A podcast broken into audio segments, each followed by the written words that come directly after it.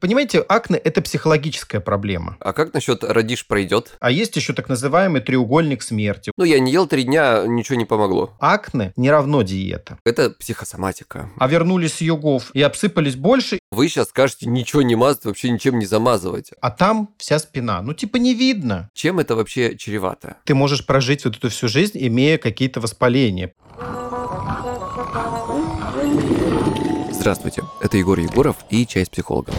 Тема сегодняшнего выпуска назревала давно. Поговорить с экспертами об акне и здоровье кожи в целом меня просили в Инстаграме уже много раз. К тому же сейчас у меня несколько клиентов в терапии с этой проблемой. Не говоря уже о том, что 90% населения нашей планеты в какой-то момент жизни сталкиваются с высыпаниями. Акне на восьмом месте по распространенности кожных заболеваний во всем мире. И это проблема номер один, с которой сталкиваются дерматологи. Эта проблема не только физиологическая или косметическая, она еще и очень сильно влияет на психологическое состояние человека, который ей страдает. Непринятие собственной внешности, самоизоляция от общества и депрессия, к сожалению, часто идут рука об руку с этой проблемой. И я уверен, что искать помощь тут нужно не только у психологов, но и обязательно у врачей. Поэтому сегодня я позвал в гости Александра Прокофьева, врача-дерматовенеролога, медицинского эксперта марки Ля Рош-Пазе, поговорить об акне и здоровье кожи. Александр, здравствуйте. Добрый день, Егор. Давайте сразу разберемся с определениями. Что вообще такое акне и чем оно отличается от обычных, в кавычках, прыщей, угрей, комедонов и так далее? Если говорить совсем медицинским языком, то акне – это хроническое заболевание сального волосяного фолликула. И вот здесь мы входим как раз в то понятие, что определяет акне. Акне – это полиморфная сыпь, то есть сыпь, состоящая из различных элементов. Это могут быть и комедоны, открытые и закрытые, это могут быть бугорки, как по-медицински мы по-другому говорим, папулы, это могут быть гнойнички или пустулы, то, что чаще всего как раз называют угрями. И это бывают даже такие большие подкожные больнючие узлы, которые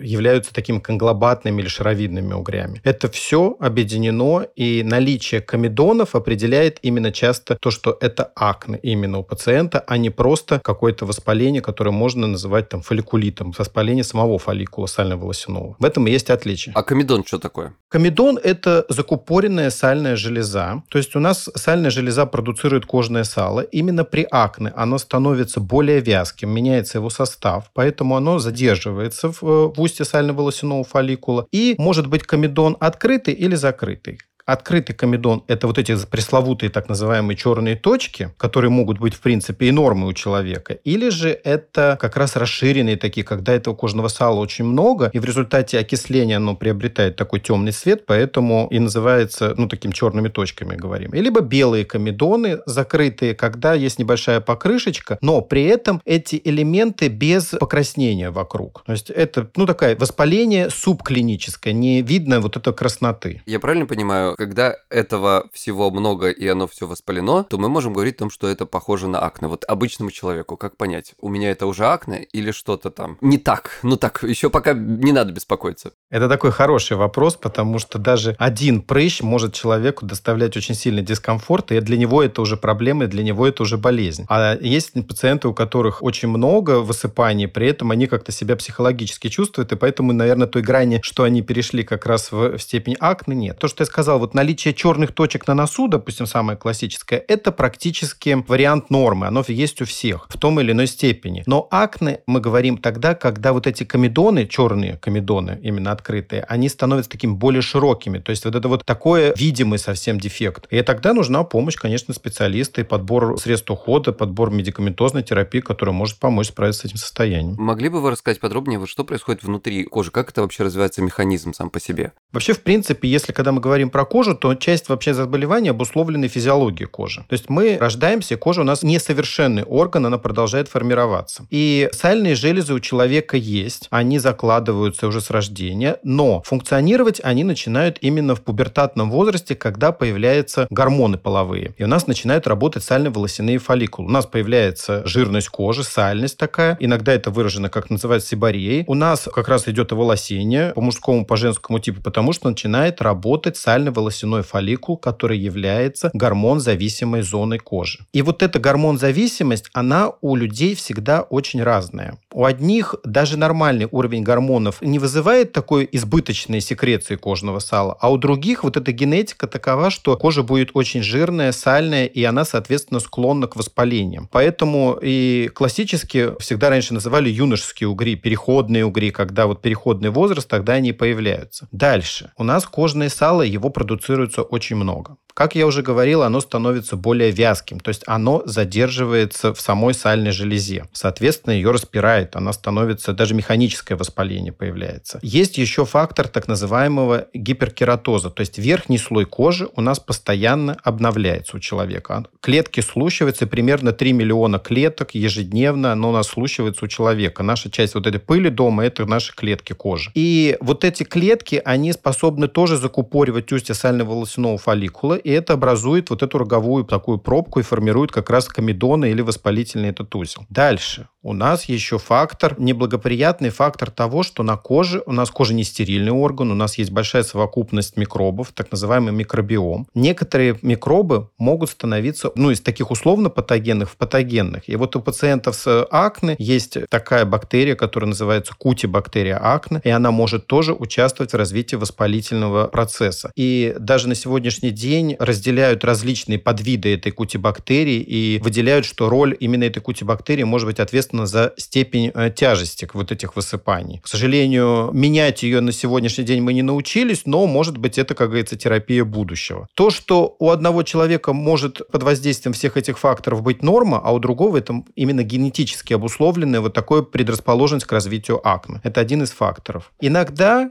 есть ряд состояний в организме, которые могут провоцировать акне. Но это уже должны разбираться мы с врачом, конечно. Стало очень даже понятно, по крайней мере, мне, надеюсь, нашим слушателям тоже. Вопрос тогда вот еще, один остался. У меня есть, как я уже говорил, клиенты с такой проблемой, и есть клиенты с проблемой постакне. А что такое постакне? Постакне – это как раз вот те следы, которые остаются после вот этих воспалений, которые были на коже. И они могут быть в виде красного такого застойного пятна. И эти пятна, бывают, уходят очень долго. А также они могут быть в виде коричневого пятна, который тоже уходит долго. И необходимо здесь иногда вот именно какое-то воздействие медицинское довольно сильное, чтобы убрать эту пигментацию. В тяжелых случаях, когда остаются после воспаления рубцы, и вот рубцы, они могут быть либо западающие, минус ткань, такие ямки. И довольно часто можно увидеть у взрослых мужчин лицо такое в рытвинах. Это вот как раз последствия акне, юношеских вот этих проблем, которые были перенесены не очень в хорошем состоянии, скажем так. Была тяжелая форма акне. Это также могут быть рубцы нормотрофические, то есть рубцы вровень кожи, но сам вы будете видеть, что дефект кожи произошел, потому что заменилась кожаная сама вот эта структура на соединительную ткань. И бывают гипертрофические или килоидные рубцы, рубцы, которые возвышаются над кожей наличие рубцов, наличие тяжелых постакне говорит о том, что лечиться надо прям как можно быстрее. Да, это к слову о том, что действительно, почему, ну, сейчас мы поговорим, как мы будем с этим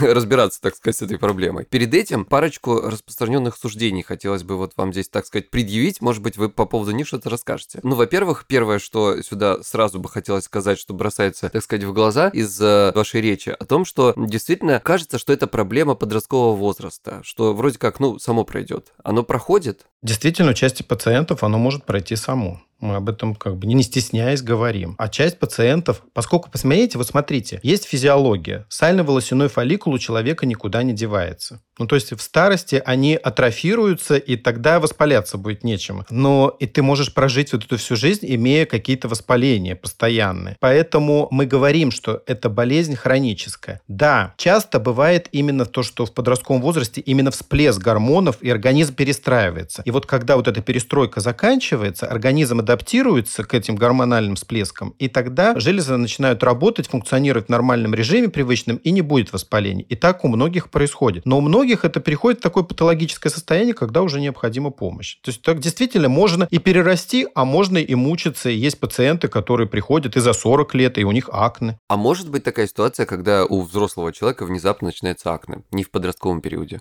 Да, к сожалению, да, и разделяется. Самая классическая ситуация – это когда акне появились в подростковом возрасте и тянутся на продолжение всей вот этой вот жизни до вот этого взрослого состояния, скажем. Бывает ситуация, когда акне появляются, скажем, в подростковом возрасте, потом есть такой светлый промежуток, несколько лет, может быть, довольно продолжительный, и потом опять вновь появится эта проблема. И бывает так, что вроде как бы в подростковом возрасте ничего не было, это как бы самая редкая ситуация, но появляются именно во взрослом состоянии и выделяют на сегодняшний день даже форму акне взрослых женщин чаще выделяют, потому что гормональный фон у женщин несколько отличается от мужского. У женщин чаще предрасположенность к тому, что акне будет появляться именно э, во взрослом состоянии, нежели чем у мужчин. Раз уж мы про гормон заговорили, а как насчет родишь пройдет? Есть ли такая связь тут? Такой хороший, такой распространенный миф. У сальной железы есть клетка сибоцит. Та клетка, которая вырабатывает вот это кожное сало то есть в сальной железе. И эта клетка имеет массу рецепторов, и в том числе как раз рецепторы к гормонам. Гормонам половым, эстрогенам, гистогенам, тестостерону, дигидротестостерону и массе других веществ. Поэтому влияние многих веществ может быть на сальную железу. Если этот рецептор активен, то воздействие будет очень сильно на него. И вот как раз, когда мы говорим про гормональную перестройку сильную, почему у женщин? У женщин вот такие вот бывают всплески яркие, как беременность, у мужчин такого нет. И меняется очень сильно гормональная гормональный фон. И то есть, понимаете, рецепторы закрываются гормонами, и это может привести как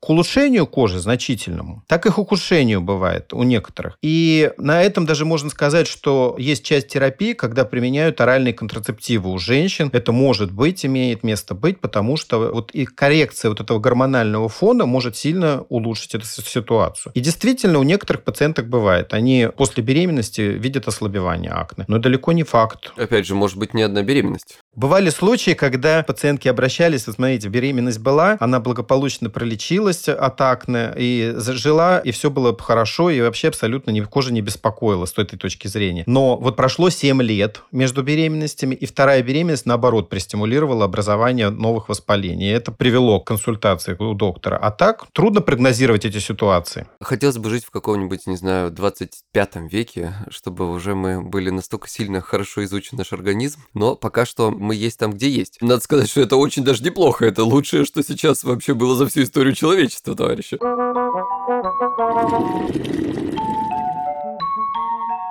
Вот еще какой вопрос. Есть такое расхожее суждение, может быть, даже в нем есть какая-то часть правды, по поводу того, что дело все в питании. Особенно часто грешат на сладкое. Какую вот здесь роль играет неправильное питание? И правда ли, что проблема акне может быть решена только одной диетой или там какими-то БАДами, например? И правда и нет.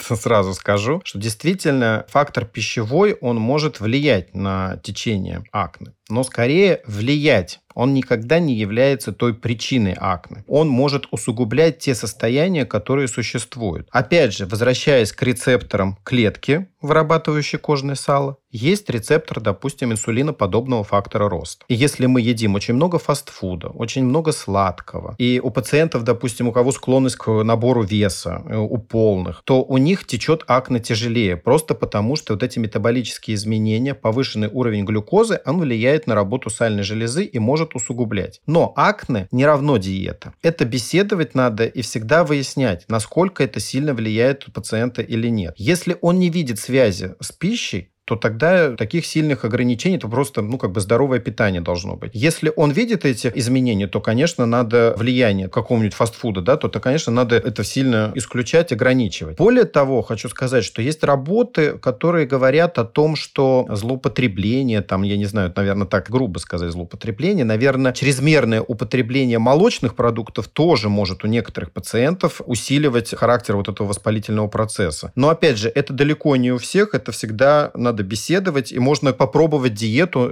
на месяц исключить молочные продукты и увидеть, насколько улучшается состояние кожи, если ты находишься там без лечения. Да? Если ты видишь, что есть такое улучшение, то тогда, конечно, ты должен понимать о том, что эти продукты не очень сильно показаны человеку. Ну, то есть это где-то месяц примерно, потому что люди, знаете, как обычно, ну, я не ел три дня, ничего не помогло. Да, это вот это как раз именно месяц. Цикл обновления кожи месяц, и мы даже когда лечим пациентов, мы всегда говорим, оценка эффективности лечения – это большой срок. Лечение акне – это это терпение пациента. В данном случае, как раз, раз уж мы у нас часть с психологом, действительно мы понимаем, насколько сильно психология здесь завязана, да, поскольку это все-таки такое тяжелое состояние эмоциональное у человека, да, вот когда мы говорим про лицо. Кстати, акне бывает только на лице? Нет. Вот эти вот сально-волосяные фолликулы, если опять мы возвращаемся к строению нашего тела, у нас фолликулы разного типа бывают. У нас есть фолликулы на волосистой части головы, где растут очень длинные волосы. При этом сальная железа очень маленькая, поры маленькие, мы их не видим. Просто волос как будто торчит из кожи. У нас есть фолликулы, которые на теле находятся в основном, это наши пушковые волосы. И фолликулы, те, которые имеют зачаточные волосы. По сути, мы на коже не видим волоска, мы видим только вот эти расширенные часто поры. Они самые, самые широкие, самая большая сальная железа. Вот эти фолликулы как раз воспаляются, они приводят к образованию акне. Такие фолликулы максимальная концентрация – это лицо, это грудь, это спина, так называемые сибарейные зоны, это могут быть еще активно плечи и значительно меньше во всех остальных других частях тела. Ну, в принципе, они тоже там присутствуют, но значительно меньше. И акне может быть как только на лице, так только на спине, а может быть и там, и там, и очень распространенные. А есть тяжелые формы акне, когда вовлекаются еще складки. Там строение соцпотовой железой идет, соединение соединения выводных протоков, поэтому там тяжелее лечится. Акне – это такая проблема, которой надо серьезно заниматься иногда. Возвращаясь к причинам. Есть еще такая штука, знаете, у моих коллег некоторых и многих людей в головах – это психосоматика. У нас ей любят объяснять практически любые проблемы, связанные со здоровьем, и в том числе акне. Даже я слышал о том, что есть какие-то такие, в зависимости от расположения на лице высыпаний, некоторые специалисты могут сказать, что вот, дескать, диагностировать проблемы с какими-то определенными органами. Что по этому поводу вообще может сказать врач? Всегда хочется найти какую-то причину всего. Почему-то причина всегда должна быть сторонняя. Но мы вот говорим о том же, что это все-таки проблема сально-волосяного фолликула. И вот смотрите, когда мы говорим про зонирование акне, то классически в более таком молодом возрасте чаще всего акне – это так называемая Т-зона где повышенная жирность – это лоб, межброви, нос, подбородок. Затем мы взрослеем, акне смещается вниз, и мы говорим про У-зону, то есть вовлеченность именно в области подбородка и края нижней челюсти. Вот это как бы, можно сказать, возрастная такая метаморфоза, проблемы. И если мы говорим о каком-то влиянии внешних факторов жизни, да, то психосоматику, пожалуйста, то фактор стрессорный очень сильно может влиять на акне. Понимаете, акне – это психологическая проблема. Потому что, по сути, когда у тебя болит голова, ты мечешься и пытаешься решить проблему, потому что э, тебя она изводит. Акне, по сути, часто у пациентов не болит. И если ты себя в зеркало не видишь, то ты сильно и не видишь этих изменений. И они часто носят психологический характер. И некоторые врачи грешат тем, что говорят, ну что ты хочешь у тебя там, что-то про простые прыщи, потому что это сами обесценивают эту даже проблему этого заболевания. Не болит, да. не... Ну, значит, значит типа, да, страшного. ничего серьезного. Все-таки оно и следы за собой оставляет. И это вот нарушение нарушение социализации человека, потому что очень часто обращаются пациенты, которые прошли очень много врачей. Они говорят о том, что многие не оценивают... Это считают недостаточно значимой, что ли, проблему, да? Очень часто и окружающие, и врачи, бывают, они не считают значительной проблему акне, потому что, казалось бы, не болит сильно, поэтому не угрожает жизни глобально так, поэтому это не такая серьезная болезнь. Однако вспоминаем о том, что наиболее частое поражение акне – это лицо, это социально значимая зона. То есть то, с чем мы идем в люди. И когда ты имеешь вот эти несовершенства на коже, то ты испытывать можешь некий психологический дискомфорт, то есть находишься в постоянном стрессе, который как раз тоже может усугублять вот эту проблему. Это я вам сто процентов подтверждаю, потому что у меня вот есть несколько клиентов, которые и были раньше, у которых доходило до депрессии, прям клинической, которые не хотели вообще выходить на улицу, не хотели никого видеть, то есть такая самоизоляция происходит у человека. Естественно, с этого момента начинаются большие проблемы. И постоянные попытки скрыть, постоянное вот это нежелание общаться с другими людьми, что вполне себе мы понимаем, что оправдано. Действительно, когда ты так выглядишь, с этим сложно смириться. Поэтому я, знаете, как бы всегда говорю так, что да, мы можем поработать с психологической точки зрения над тем, чтобы человеку стало легче, и он принимал свою проблему. Если только эта проблема абсолютно уже точно нерешаема. Поэтому в первую очередь, конечно, нам нужно, мне кажется, обратиться к врачу, сделать все, чтобы максимально это как-то убрать. Вот вы знаете, Егор, вы как бы правильную мысль очень сильно говорите. И бывает, некоторые пациенты даже спрашивают психолога, есть ли у меня, допустим, какой-то знакомый психолог, которого я могу порекомендовать. Потому что очень часто бывает, когда люди приходят на прием с проблемой акне, они сидят и смотрят в сторону, в пол куда-нибудь, они на тебя не открыто смотрят. Несмотря на то, что они пришли решить проблему, у них есть некое стеснение даже по отношению к врачу, к которому они пришли. У нас дерматология визуальная специальность. Мы фотографируем до, мы можем фотографировать в процессе лечения, лечение, чтобы видеть разницу, идем мы в положительном ключе или нет с пациентом. И, знаете, часто бывает, что на первой фотографии пациент очень грустный, а в процессе лечения, когда все становится лучше, он уже начинает улыбаться. То есть ты видишь уже, что вот это настроение хотя бы у человека переламывается. Ты понимаешь, что... Вот я всегда... Это мой такой любимый пример. Я говорю, я помощник. Если мы идем с вами рука об руку с пациентом, мы справляемся с болезнью. Если пациент взялся рукой вместе с болезнью и считает, что это проблема по врача, то тогда толку не будет на лечении. Вот когда мы все за руки взялись, тогда мы лучше решим эту проблему. То есть я помощник, я помогаю, я всегда объясню, задавайте, говорю, вопросы, что не ясно, что непонятно. И тогда будет этот самый наиболее лучший эффект. Но вот это психологическое состояние пациента, это довольно часто мы видим. И даже, вот когда вы спрашивали про постакне, я хочу сказать, знаете, вот приходит подросток, девочка, мы лечимся, но с ней мама приходит. Мама говорит, значительно лучше стало. Я говорю, погодите, мама, мы разговариваем со взрослым человеком. Я говорю, ее спрашиваю, как тебе? Она говорит, не лучше, потому что все воспаления, они вроде как бы прошли, но на лице остались постакны, которые тоже ее доставляют вот этот психологический дискомфорт. Поэтому мы говорим, что это очень довольно такая серьезная проблема, социально значимая проблема, которую необходимо лечить вовремя, чтобы человек правильно даже развивался в социуме, в том, в котором мы находимся и неизбежно будем в нем жить. Здесь такой вопрос у меня возник сейчас. А скажите, бывали ли ситуации или бывают ли ситуации, когда по каким-то психологическим проблемам люди заканчивают самопроизвольно, заканчивают терапию, срываются? Слишком долго, тяжело тяжело переносить, там еще что-то. Да, есть пациенты, которые не готовы, им не нравится, лечение долгое, уходят. Есть пациенты, которые увидят не слегка первый эффект хороший и на этом бросают. Часть пациентов очень сложно оценить, потому что они, ну, они пропадают и все. И ты сидишь в каком-то таком непонятном состоянии. То ли ты хорошо помог, чтобы человек пропал, то ли ты не помог совсем, и человек пошел дальше искать следующего врача, которому он доверится. И так бывает. И у меня были пациенты, которые приходили и проходили 10 врачей и уходили дальше. Мне, как специалисту, конечно, это несколько дискомфортно, потому что, значит, я не достучался до пациента. Несмотря на то, что у меня прием полчаса, я считаю, что проблема акне – это прием час, даже это мало. Чтобы проработать хорошо с пациентом, чтобы понять, как мы сможем работать адекватно, и чтобы человек понимал эту проблему. Ну, к сожалению, не всегда это возможно так долго, но по возможности всегда, если пациент работает, мы все прорабатываем, проговариваем каждый прием, эти различные проблемы. У меня э, из хороших новостей бывало, что человек пропадает, а потом от него кто-то приходит, и я такой, а, значит, все хорошо. Знаете, это такая простая фраза, которую я тоже говорю иногда пациентам. Я не 100 долларов, чтобы всем нравиться. Поэтому кому-то надо сдержанный какой-то визит, когда ты сидишь и конкретно говоришь, вам надо помазаться тем-то, тем-то, выпить то-то. Все. Кому-то нужно объяснение. И иногда вот этот психотип, если ты не поймешь запрос пациента, то не будет с ним нормального контакта. Когда удается понять, то тогда мы можем говорить о путешествиях, но при этом хорошо лечиться дальше. Знаете, как бы здесь это элемент, наверное, вашей работы, который мы отнимаем.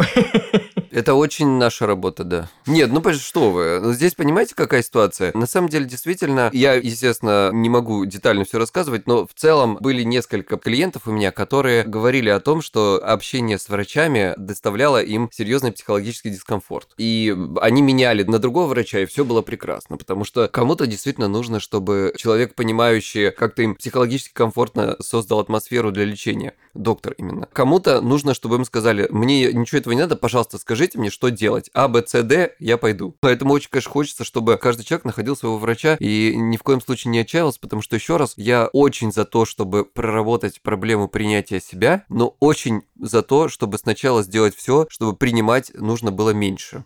Согласен. Про психосоматику мы поговорили, да, а возвращаясь к вопросу о стрессе. Понятно, мне так кажется, мне может быть понятно, сейчас вы тему раскроете, что стресс явно может быть триггером к высыпаниям. Так ли это?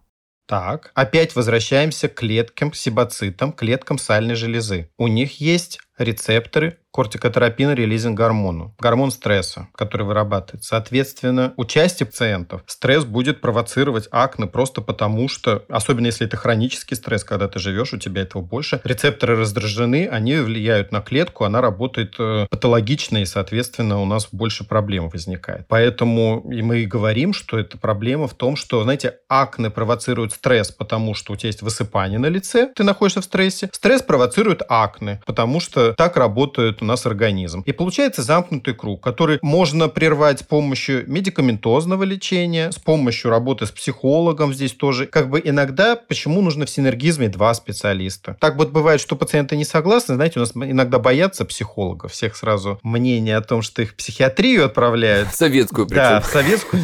А ситуационно обусловленное такое вот невротическое состояние, вот потому что ты находишься в этом стрессе, оно пагубно влияет вообще на состояние кожи в принципе. Даже у кожи без каких-либо проблем особо. Да, потому что, ну, как более тусклый цвет лица, у нас начинает разрушаться коллаген, естественный каркас кожи, у нас быстрее старение происходит у человека. То есть, если копнуть дальше, то есть это как бы не очень, это негативный фактор вообще для состояния организма, в принципе. То есть, э, говоря слово более тусклый цвет лица, это не рекламная такая фразочка, да, потому что к ней уже так относишься, если честно.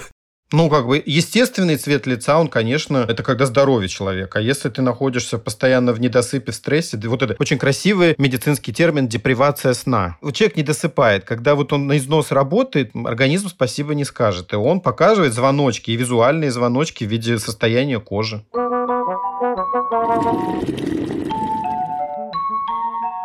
Теперь хочется поговорить о том, что же с этой проблемой все-таки делать и чего вообще стоит избегать. Самый любимый способ, начнем с него, это, конечно, выдавить. Чем это вообще чревато? Нужно ли выдавливать? Не нужно ли выдавливать? Чем опасно? Ну, классически мы скажем, любой врач скажет не выдавливать. Дело в том, что первое, что может у нас произойти. Мы можем увеличить воспаление потому что мы размозжили сальную железу, и мы можем получить флегмону, более разлитое подкожно воспаление подкожно-жировой клетчатки. То есть это будет уже лечить будет сложнее, и то нам точно уже будут необходимы антибиотики, а иногда и дренирование, вскрывание этих полостей. То есть имеется в виду, что вот эта бактерия, вот эти инфекции, она пойдет вовнутрь кожи, я правильно понимаю? Да. Ну, то есть сальная железа – это, по сути, капсула, и в которую кожное сало вырабатывается внутрь. Вот мешочек такой. Мы ее пытаемся выдавить наружу. Да, выдавить наружу. А и бывает не происходит это, и она лопается, и кожное сало вот это воспаленное, или гной уже там может быть, он выходит в окружающие ткани. И это вызывает более разлитое воспаление. Организм пытается справиться с этим, он включает свои механизмы, то есть начинают работать клетки, которые вырабатывают коллаген и эластин, то есть рубцовая ткань появляется. Поэтому иногда после воспаления или после выдавливания бывает этот плотный очаг, потому что так организм пытается ограничить это воспаление. Это, соответственно, появление постакны, появление вот этих рубцовых изменений, с которыми придется бороться еще дороже, чем лечение а, самого акне, может быть. А что еще может быть? А есть еще так называемый треугольник смерти, область вот носа. Здесь особенность сосудов, так, во-первых, сосудов очень много на лице, и они очень близко располагаются. И есть некоторые сосуды, которые идут непосредственно сразу в головной мозг. И если эту инфекцию попадает в головной мозг, ну, мы получаем септическое состояние, сепсис, ну, то есть мы можем получить, в принципе, и нехороший летальный исход.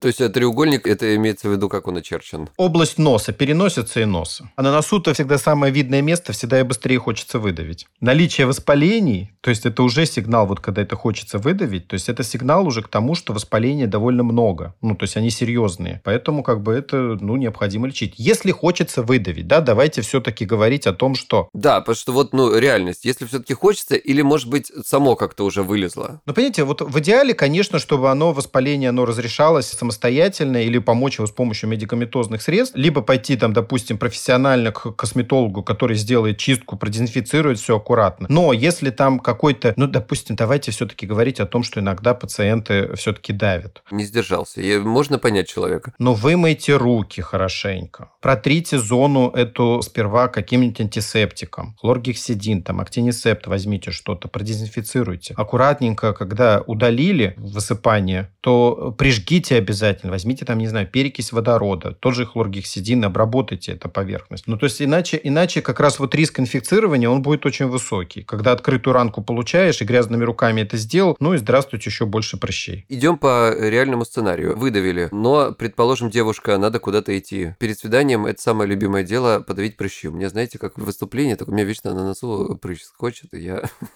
делаю то, что не надо. Треугольник смерти, ребята. Девушки, можно замазать? да. На сегодняшний день, да, долгое время мы считали, что это необходимо то есть исключать обязательно декоративную косметику, потому что она как раз может провоцировать. На сегодняшний день косметические средства делают, исходя из потребностей кожи, и частицы, которые содержатся вот этих пигментов, они сделаны так, что они часто могут быть не комедогенными абсолютно. И, соответственно, еще как рекомендация такой британской дерматологической службы о том, что если это улучшает состояние психологическое пациента, то пусть он это делает, потому что он исключает фактор вот этого стрессорный очень сильный. Поэтому, обсуждая с э, дерматологом, с косметологом, всегда посоветуют какие-то средства, и в марках часто есть средства лечебные с тонирующим эффектом, которые еще и маскируют этот дефект. Я, если честно, знаете, был практически на 100% уверен, что вы сейчас скажете ничего не мазать, вообще ничем не замазывать. А вот оказывается, как у нас все в жизни-то изменилось. Я вообще пациентам ничего не запрещаю. Я говорю, что жизнь должна приносить удовольствие и радость. А мы немножечко просто модифицируем вашу нынешнюю жизнь, врываясь со своим лечением. Поэтому давайте, чтобы она была в комфорте, но с небольшими ограничениями. Так, хорошо. А вот сейчас я тогда вас, доктор, протестирую. Говорите, ничего не запрещаете. А подсушить солярием или солнышком тоже распространенный такой способ. Поймать поймали меня, да. Солярий я запрещаю всем. Это больше обусловлено не проблемой акне, а тем, что ультрафиолет, он вредит коже очень сильно и стимулирует риск развития злокачественных новообразований кожи, в том числе меланома, очень злокачественного рака. И поэтому это крайне нехорошее увлечение. А если мы говорим про солнце, то давайте вспомним, когда мы входим в больницу, у нас бывает часто бактерицидная лампа. Это лампа ультрафиолетовая. Она действительно обладает бактерицидным действием, то есть подавляет рост бактерий. Если мы говорим про солнце, про влияние, про солярий или про когда на юг выезжают люди, говорят, стала кожа лучше, мы получаем бактерицидный эффект ультрафиолета солнца. То есть мы подавляем воспалительную реакцию. Но в тот же момент, что такое загар, который появляется от ультрафиолета? Это защитная реакция организма на избыточное воздействие вот этому ультрафиолета. Так организм пытается защитить себя от агрессивного вот этого... Дальнейшего, да, воздействия. А вот угу. появляется пигментация. Но помимо пигментации усиливается гиперкератоз, то есть вот это слущивание верхнего слоя, потому что он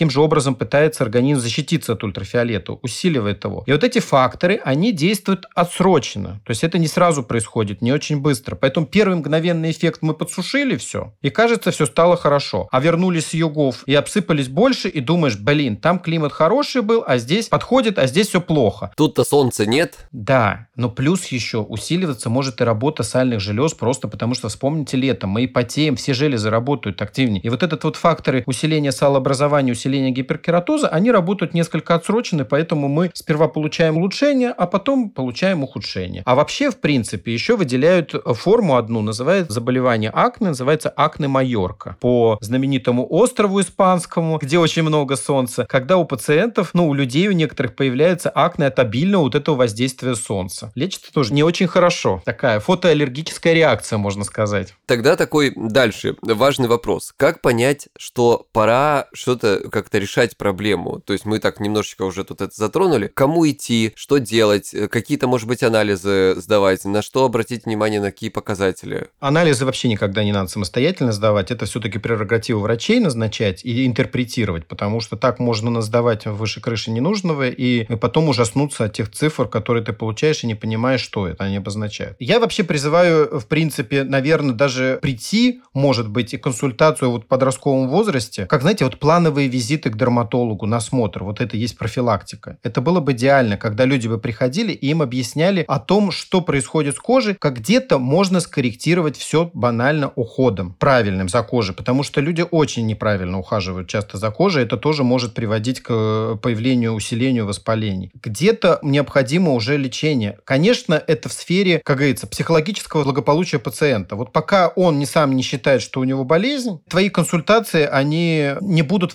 восприниматься, потому что он, ну, будет думать, что родишь, пройдешь, да, и вот это перерастешь, и оно все пройдет. Ну, человек должен быть замотивирован, конечно. Да. Если у него нет мотивации на лечение, то однозначно, как говорится, это очень сложный процесс для врача объяснить, почему надо лечиться. И зачем мы тут назначаем кучу всевозможных лекарств и прочего. Да, такой вопрос. Здесь лучше не добдеть, чем перебдеть, я правильно понимаю? Лучше прийти с э, парочкой или одним прыщиком, чем уже совсем, когда все поздно, и ты понимаешь, что, ну, есть люди, которые понимают только в крайнем случае. Ну, конечно, лучше, потому что мы же, опять же, говорим про постакны, про рубцы. Если этих много высыпаний, то они оставляют на себе следы на всю жизнь. Поэтому лучше прийти с одним прыщом, только этот прыщ может быть один миллиметр, а может быть 5 миллиметров. И последствия от него разные. И, соответственно, тактика даже назначения каких-то лекарственных средств может быть разным. А вы знаете, иногда бывает еще, придут и лицо беспокоит, ну, как бы социально значимый зон. Говорит, показывайте еще и спину. Ну, как бы раздевать. А вот раздеваться не А там вся спина. Ну, типа не видно. Она и проблем не доставляет. И здесь ты объяснять начинаешь, почему какая терапия. Поэтому лучше всегда, конечно, лечить малое, чем потом с кучей анализов как раз придется, когда надо лечение контролировать постоянно. Говоря тогда об уходе, как правильно за такой кожей, вот склонной к акне, ухаживать? Есть ли вообще различия в уходе за обычной кожей и есть ли различия в уходе в зависимости от возраста, говоря об Э,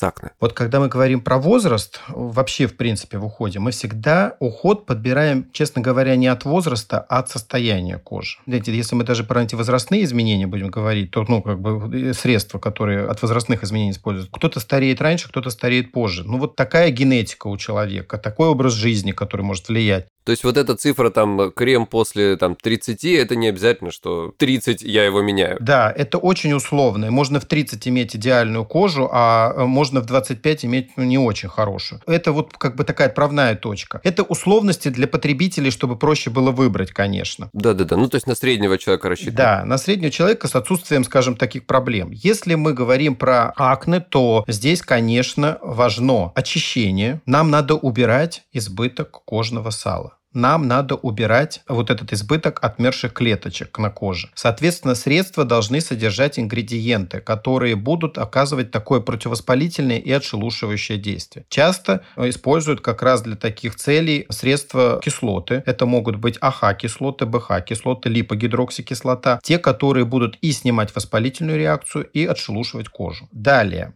у нас должно быть обязательно средства, которые обладают себорегулирующими свойствами, противовоспалительными. То есть там может содержаться, допустим, каолин, могут содержаться цинк, который противовоспалительным действием обладает, может содержаться неоцинамид, чисто противовоспалительное такое вещество, которое снимает раздражение кожи. Но есть такое большое заблуждение, что кожа жирная, она не требует увлажнения, и поэтому люди начинают злоупотреблять спиртосодержащими веществами, то есть они обезжиривают, и, соответственно, это вызывает негативную реакцию, потому что резкое обезжиривание кожи вызывает такую компенсаторную реакцию, когда кожного сала начинает вырабатываться еще больше, чтобы убрать эту жирность. И вот то, что классические девушки говорят, и потом кожа как блин, такая жирная и блестящая вся. Вот это сильно пересушенная кожа. Поэтому всегда в этих средствах должны содержаться какие-то увлажняющие ингредиенты, будь там гиалуроновая кислота, будь там мочевина, пусть там какие-то другие ингредиенты. Например, термальная вода, которая помимо того, что и увлажнит, она еще обладает э, противовоспалительным действием. Это все работает в купе. А то есть здесь еще должен быть какой-то, я так понимаю, матирующий компонент, да, чтобы как раз мы как бы убрали вот этот жирный блеск. Да. И я хотел сказать, что иногда уход просто для пациентов может помочь уходовые средства, которые косметические, лучше выбирать это, конечно, бренды, которые продаются в аптеках, бренды, которые разрабатывают это все. Например, гамма средств Эфоклар дерматологической лаборатории Ля Рош-Пазе предназначена для ухода за кожей, склонной к акне. И эти средства применяются пациентами для повседневного ухода и могут помочь решить вот эту проблему несовершенств кожи, а также часто рекомендуются дерматологами как сопровождение медикаментозного лечения, чтобы вернуть тот комфорт кожи, который может может быть э, потерян в результате использования вот этих медицинских агрессивных средств. Специальные есть средства очищения и увлажнения кожи, которые возвращают этот комфорт. Если мы говорим про подбор каких-то средств ухода для кожи лица, не обязательно лица и спины, то мы можем говорить о том, что есть медицинские консультанты, которые находятся в аптеке, которые могут позволить это сделать. Но на сегодняшний день мы живем в условиях виртуального мира, когда очень много стало доступно из дома, поэтому есть онлайн онлайн-диагностики кожи, которые позволяют оценить состояние кожи. Например, такой виртуальный помощник SpotScan, который оценит состояние кожи и подскажет, необходима ли консультация специалиста, и если есть какая-то необходимость в уходе, то конкретные средства, которые помогут справиться с этой задачей. Это такой виртуальный помощник, который разрабатывался в содружестве с дерматологами. Искусственный интеллект основан на анализе очень большого количества фотографий пациентов с акне и позволяет позволяет как раз именно делать такую качественную диагностику онлайн. Я правильно понимаю, что это вот может любой человек зайти и загрузить свои фотографии и какой-то получить ответ? Да, все правильно. Мы обязательно ссылку тогда в описании бросим, потому что очень полезная штука, и особенно э, для действительно сейчас очень не хочется куда-то лишний раз ходить и решить эту проблему, по крайней мере, плюс-минус понять, пора ли что-то делать.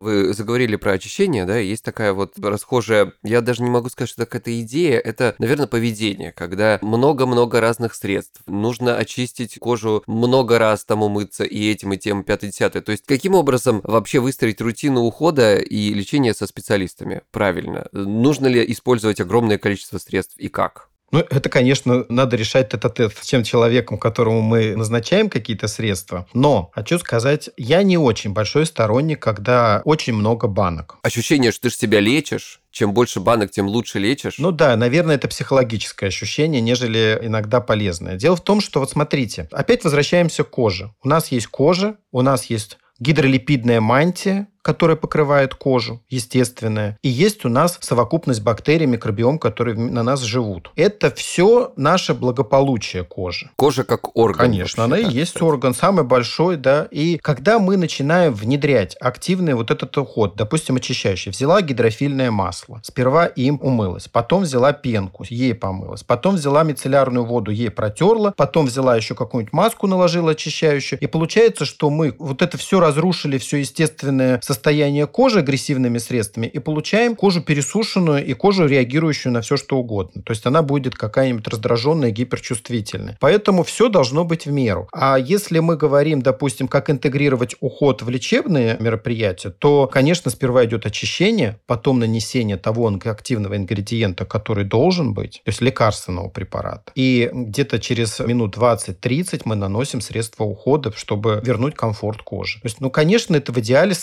сочетать, вернее, выяснять это вместе с лечащим врачом, который все расскажет, как это надо делать. Важно не количество, а, так сказать, качество подбора. Качество подбора, ингредиенты, про которые мы поговорили, это важность именно того, что будет воздействовать, потому что количество средств или количество тех ингредиентов. Можно одну кислоту, вторую кислоту, третью, пятую, десятую, и получишь красное лицо. Знаете, ну, в принципе, уже говоря в конце этого всего, хочется сказать, есть ли возможность обнадежить людей, у которых сейчас уже такого сильного акне нет и осталось постакне, вообще это лечится, это проходит, это можно скорректировать. Последствия. Не лечение или последствия этой проблемы, которая была когда-то. Конечно, профилактика лучше лечения. На что было заточено в какое-то время там там своя советская медицина, когда были профосмотры в каждом предприятии. Но сейчас это все на откуп человеку самостоятельно, как часто вы ходите к стоматологу, как часто вы ходите к дерматологу, это надо делать периодически к различным специалистам. И, соответственно, если мы лечим наиболее рано, то получаем меньше проблем. Если же проблемы остаются, то, допустим, явление гиперпигментации или вот этих застойных красных пятен, то часто можно решить с помощью уходовых средств, которые позволяют справиться с этой этой проблемой. Если же мы говорим о более серьезных изменениях, то, конечно, тогда, наверное, в помощь уже косметолог. Есть и инъекционные методики, есть аппаратные методики, которые позволяют вернуть более красивый внешний вид кожи. Здорово. Это очень обнадеживает. Спасибо. Какой хороший доктор. Сначала попугал, но в тему. Потом рассказал, что делать. Теперь э, рассказал, что все будет хорошо. Так что обращайтесь, друзья, к специалистам. Решайте этот вопрос комплексно, с разных сторон. Я думаю, тогда у нас будет максимально возможный эффект, максимально максимально быстро, насколько можно. Спасибо вам большущее, что вы к нам пришли сегодня. Спасибо, что рассказали много всего Александра такого классного. И еще я хотел бы поблагодарить Ларуш Пазе за этот партнерский выпуск. И оставим обязательно в описании этого выпуска все ссылки на то, о чем мы сегодня рассказывали. И на сайт мы тоже ссылку оставим, я думаю.